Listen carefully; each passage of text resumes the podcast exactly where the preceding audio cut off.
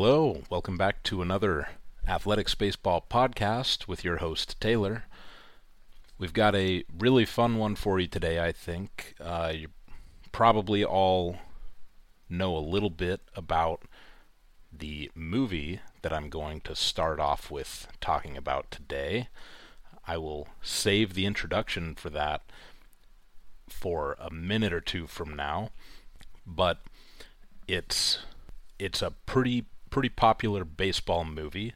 Today will mark the first episode of the Athletics Baseball Podcast uh, sort of serial movie rev- baseball movie reviews, where we'll talk about baseball movies in general, just sort of going over you know some of the some of the best, some of the most popular, and sometimes some of the worst baseball movies out there. I'm probably going to go over a little bit longer than I typically plan to on today's episode because I think it's an important movie to talk about. And in the future, I will probably be keeping these to five minutes if I can, maybe to 10, depending, five to 10 minutes. And like I said, today's might go a little bit longer we are also going to be talking about the A's and their perception by A's fans, other teams' fans, and in the media as well. In general, A's fans, you might already have an idea of what I'm going to be talking about a little bit, which is that the A's do not get a lot of love. I'll go into more detail about that towards the end of the episode. And if I'm not running too long here, I'd like to finish it off with a little bit of detailed look at some of the guys that I think will be starting frequently in 2023 for the A's um, in the lineup and defensively, and specifically about their pitches per plate appearance, which is I have mentioned previously one of my favorite statistics that nobody knows or cares about. And yeah, I'll save that for the end if we have time. Now I'd like to take a moment to just thank you all for tuning in for another episode and hope that your week is going well. Hope that you have a good weekend. And I'd like to ask if you know anybody who loves the A's or who loves baseball and might be interested in listening to this podcast, share it with them. Uh, follow if you haven't followed yet, subscribe, rate, review, help to get the podcast out there a little bit. And if you've already done that, then thank you. So, the movie that I am going to be talking about today some of you might already have an idea, is, well, an emotional one for me. Uh, because, you know, how can you not be romantic about baseball? And how can you not be romantic about the A's? That's right, we're talking about Moneyball. Probably most A's fans' favorite movie. Uh, favorite baseball movie, at least. And a lot of uh, fans of other teams' favorite baseball movie at this point as well. I think from from fans that I've talked to from other teams, and there's a there's a lot of reasons for that. One, it was just really well casted, directed, acted, and it tells a very compelling story as well, of course about, if you haven't seen it, the 2002 season for the Oakland Athletics, where they sort of had a dream season.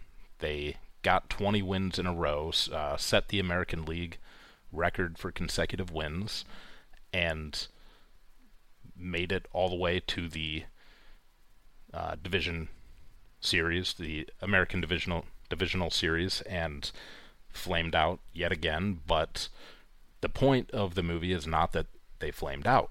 The point is how far they got with how little they had, and everybody loves an underdog story.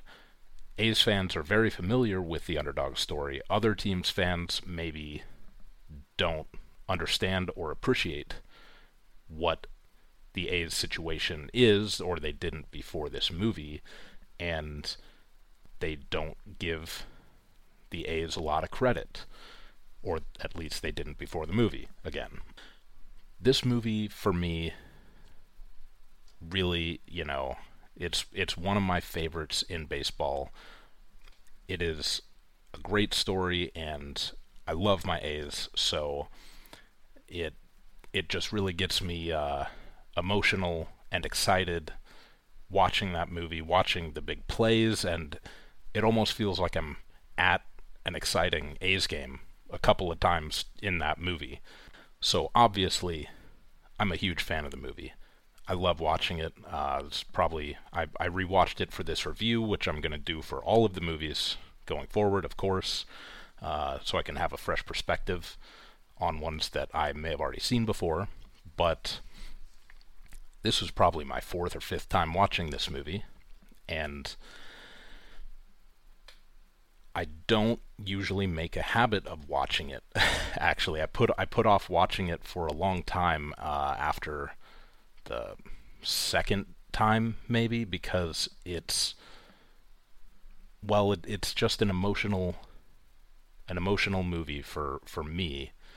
Those A's teams were a part of my childhood, and I, like a lot of you A's fans, have been waiting a long time for the ultimate success, um, which obviously has not happened since 1989, and that's one of the longer World Series droughts in baseball at this point, which is really frustrating because the A's field good teams year after year with not a lot of money and just ha- have trouble in the postseason. I'm getting a little bit sidetracked here. let, me get back to the movie. Um, Moneyball is a great movie, and I feel like you really get a great connection with the characters in the film. And that said, it's not totally accurate in every way, which has earned it some criticism. It famously does not portray Art Howe's side of the story very well. The the manager of the A's, who in the movie is really not portrayed in a great light. And I do it probably it was a little bit unfair to him, but it's hard for me to say as just a fan who was not who has no inside information in this, but he has publicly stated that he was upset about how he was portrayed. Other smaller things like Jeremy Giambi being portrayed as coming in for that season on the A's when he was actually already there. I think the same for Chad Bradford. And also, uh, one of the bigger one of the bigger errors of the film, which was of course not really an error because I think it was done on purpose, is the exclusion of some of the actual big superstars on that team. Miguel Tejada, Eric Chavez, Barry Zito, of course, Tim Hudson, Mark Mulder, um, some of the some of the guys who were a big deal at the time and just just in general. I mean, you the team could not have done that well as, as well as they did without great pitching performances from a lot of the A's pitchers, and without some of the star level contributions from some of the A's headlining stars. So in that way, yeah, the the movie did not portray things totally accurately, but like I said, I think it was on purpose because I think they really just wanted to focus on the scrappy underdog side of the story, which was really the case. You know, a $40 million payroll is no joke, and that's the real deal. You know, that's that's how it really happens. And maybe it wouldn't necessarily take anything away from that to also highlight some of the star players who really do deserve to have their names out there in recognition with this team to more of the casual non A's fans. But like I said, I get what they were going for. Hard to knock them too much for a factual inaccuracy when it was a purposeful when it was a purposeful stylistic choice. So the movie Moneyball really is sort of definitive for a lot of A's fans, for an entire generation or, or maybe two generations of of A's fans. And not only is it a great movie and inspires the fan base and and and gets that recognition a little bit out there for other fan bases from other teams to sort of appreciate the A's a little bit more when they normally wouldn't. But it also sort of brings to light the A's perception. It it does a little bit to try and affect and change the A's perception in the minds of of America, in the minds of baseball fans, uh, in the minds of other teams' fans, and a little bit in the media, and gets a little bit of love out there for the A's in the media in general. But, well, the fact is, there's just not a lot of A's love in baseball these days. And that's sort of the next thing that I that I want to talk about a little bit is that the A's just don't get any respect. They they are sort of treated like well, they're they're treated like the the quote from Moneyball come to life. There's these teams, there's the rest of the league, there's 50 feet of nothing, and then there's us. And that has unfortunately also become the and not entirely because of the movie, but it has become the perception of the A's as well. That that they are just a horrible team that never really tries to win. I have actually been seeing comments from people on the internet and I have seen heard heard people say these comments in public in person to myself to other A's fans like, "Oh, why are you an A's fan? Aren't they horrible? They don't have anybody. They're not going to be any good." There's no A's fans, which is also spurred on by the horrible attendance that we had in 2022, but can you blame the A's fans? They were mad. All their favorite players left there's rumors of the team leaving the city and you know it's not something that's really going to get people excited to go and show up to a game and pay for these tickets and pay for concessions and care especially when they don't know literally anybody on the team except Sean Murphy who's now gone of course but I I understand why A's fans weren't showing up other fans from other teams don't understand maybe why A's fans weren't showing up. They think that A's just don't A's fans don't love the A's, that maybe the A's do need to leave. They think that it's because the Coliseum sucks. And, you know, the Coliseum is not a fancy modern ballpark with a bunch of fun time things and amenities that are going to draw the sort of high class fan who's there for social media clout, selfies, and hanging out just to go somewhere for a while with their friends, which sort of describes a lot of Giants fans that I know and a lot of Giants fans out there. It's more for a lot of other teams, other than the A's and other than some other teams as well, it's more about the atmosphere or wearing the gear that's popular.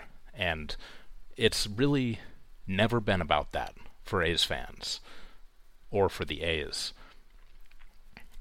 A's fans are hardcore, and A's fans not showing up last year is a a big deal because no matter how bad the A's are, there's pretty pretty respectable attendance historically. Um, you know, maybe it still looks pretty small, but you know there there's a lot of issues that the team's dealing with. So, and and that of course changes the, the there and there's also, of course, a lot of issues that the fans have that they're dealing with. But all this to say, sort of the perception for the A's right now is probably the worst that it's ever been that I've seen, where the A's are getting so much disrespect, and I hate to see it. The A's are historically one of the best franchises in baseball, and they have always done it with not that much money. They have never been top spenders in baseball, uh, not that I'm aware of. And you know, most most of the years when the A's are good, it's it's homegrown talent. It's it's talent that was drafted or traded for while they were while they were young and a lot of times it's people that maybe other teams that a lot of other teams didn't really think that they had a lot in them. They didn't really see a huge future for some of these guys. A, a great recent example, Mark Canha, who the A's picked up for free from the Rule 5 draft. That means that another team just thought that he was not worth keeping around and was willing to risk another team taking him for totally free. And that's what the A's did and and he was obviously fantastic for the A's. And you can see this sort of thing happening throughout A's history. Trades that often produce great results for the A's down the line, draft picks that are good. Not always, you know, the A's are not always good. Their draft picks aren't always hitting, and they're not always a top level team. They have to go through rebuilds, which no fan likes it when their team goes through a rebuild. But so many teams have to go through rebuilds. If you're not the Yankees or the Dodgers or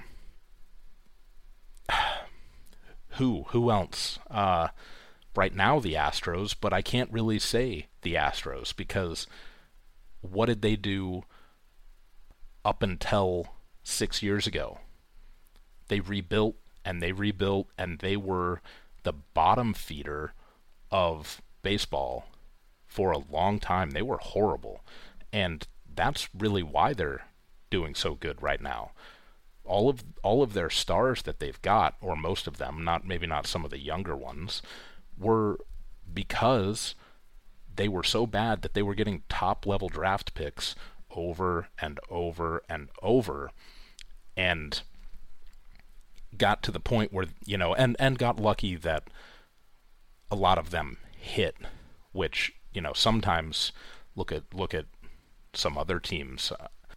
Not not to name names or anything, but there's some other teams where their bottom feeders and their draft picks don't hit, or one of them hits, or two of them hits, and it's not enough for them to have that team that you you know one player can't win in baseball. You've got to have a full team of guys that are above average, basically from top to bottom, and you know it's not easy to do when you look at it historically, the A's have been absolutely great at it, at churning out really good rosters with no money and not bottom feeding for a super long time where you might expect them to yeah of course they're going to hit some draft picks because they've had the last 10 first pick first picks no, that's not the case with the A's.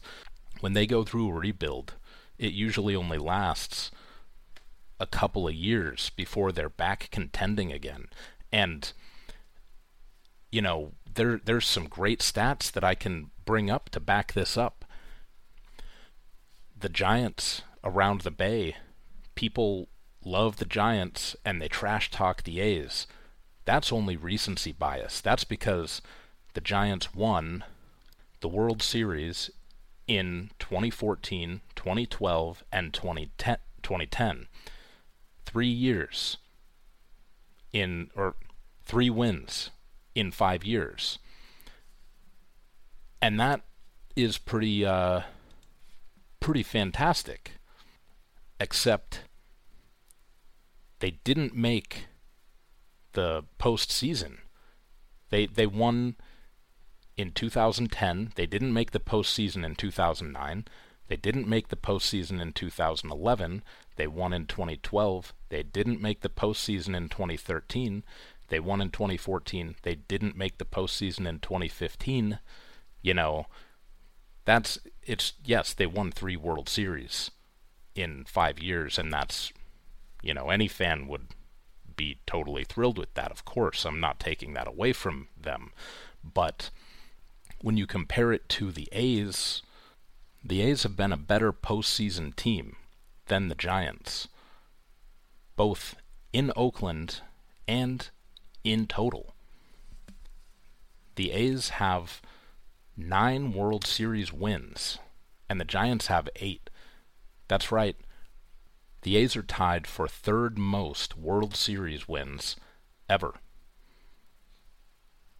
It's the Yankees with 27, the Cardinals with 11, the Braves with 9, the A's with 9, and the Giants have 8, the Dodgers have 7. So historically, yeah, the A's, they're there. If you want to say, well, they didn't win all of those in Oakland. Well, they won four in Oakland and the Giants won three in San Francisco. So even there, you know, uh, the A's don't get any respect for their historical greatness. The Giants have 27 playoff appearances. The A's have 29. And if you look at playoff appearances, you know, you say, oh, well, the Giants have been good recently the A's haven't, right? In the last 10 years, the A's have a 50.9% winning percentage, and the Giants have a 50.5% winning percentage. The Giants have made it into the postseason three times in the last 10 years, and the A's have made it into the postseason five times in the last 10 years. In their se- in their time in the Bay, the Giants have been in the Bay for 10 years longer, and they've only made it into the postseason 13 times. The A's, with 10 fewer years in the Bay, have made it into the postseason 21 times compared to 13 with 10 fewer seasons. There there is no reason for people to say that the A's are a trash team, which is what I'm what I'm seeing and what I'm hearing. And even a lot of fans are are getting dejected and and they're it's almost like A's fans are becoming depressed about the A's like we're not good. We had one bad season. We were contending in 2021. 2020 we won the division. 2019 we were right there. We had 97 wins. 2018 97 wins. And then we had three rebuilding seasons before that. And then before that, you know, we had the years that many of us remember very fondly. The out of the blue 2012 season, which maybe wasn't as out of the blue as as people think, but 2014 we had 88 wins, came in second, made the postseason. 2013 won the division. 2012 won the division. Um, we have been very good since since the year 2000. We've been a, a really solid team, and then obviously in the late 80s, early 90s, we were fantastic, but people forget from the A's, A's fans, and fans from other teams. People forget that sometimes you have to rebuild. And it can be worse if you don't rebuild, actually, in a lot of cases where you'll see teams that are just trying to make it work, trying to force something that's not working. And they're they're trying to sort of clobber some pieces together and hope that it works and, and they start spending money trying to do it. They start trading their prospects to try and acquire what they think they need, the one more piece. And it doesn't help them and then their farm is toast. Their team's future has been sold for nothing you can look at not not that these teams are necessarily selling off all their best prospects or anything like that, but but you can look at the recent stuff from the Rangers and the Angels, both who are desperately trying to put together winning teams here. And you know, the Angels are just, you know, they've got Ohtani and they've got Trout, and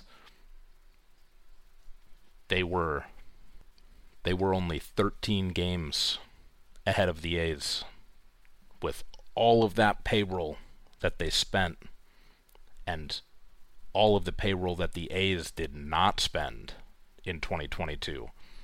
And the same for the Rangers. They splashed out on several players in the last couple of years, and they've done more in this offseason as well. And the Rangers were only eight games ahead of the A's in 2022. These are examples of teams that maybe, I don't know, I'm not super familiar with where they're minor league where their farm system stands, what prospects they've got available to them, or anything like that. But when you've got some star players and a huge bloated payroll, and you're still not performing very well, maybe that's time to blow it up and reset. The exact same thing that the A's did last year, and will probably kind of do this year. They're spending a little more money and they're they're going to try and win, I would assume. They're going to try and do well. But it's still a budget team and the A's are still rebuilding and figuring out their their final roster for the future and we're getting all the hate for doing this and people are saying that why would any why would anyone be a fan of that team but we've all been through this, no matter what team we're on, unless maybe you're the Yankees and and unless maybe you're the Dodgers. But everyone else, you've got to go through it. And sometimes it hurts. Well, it, it always hurts, really.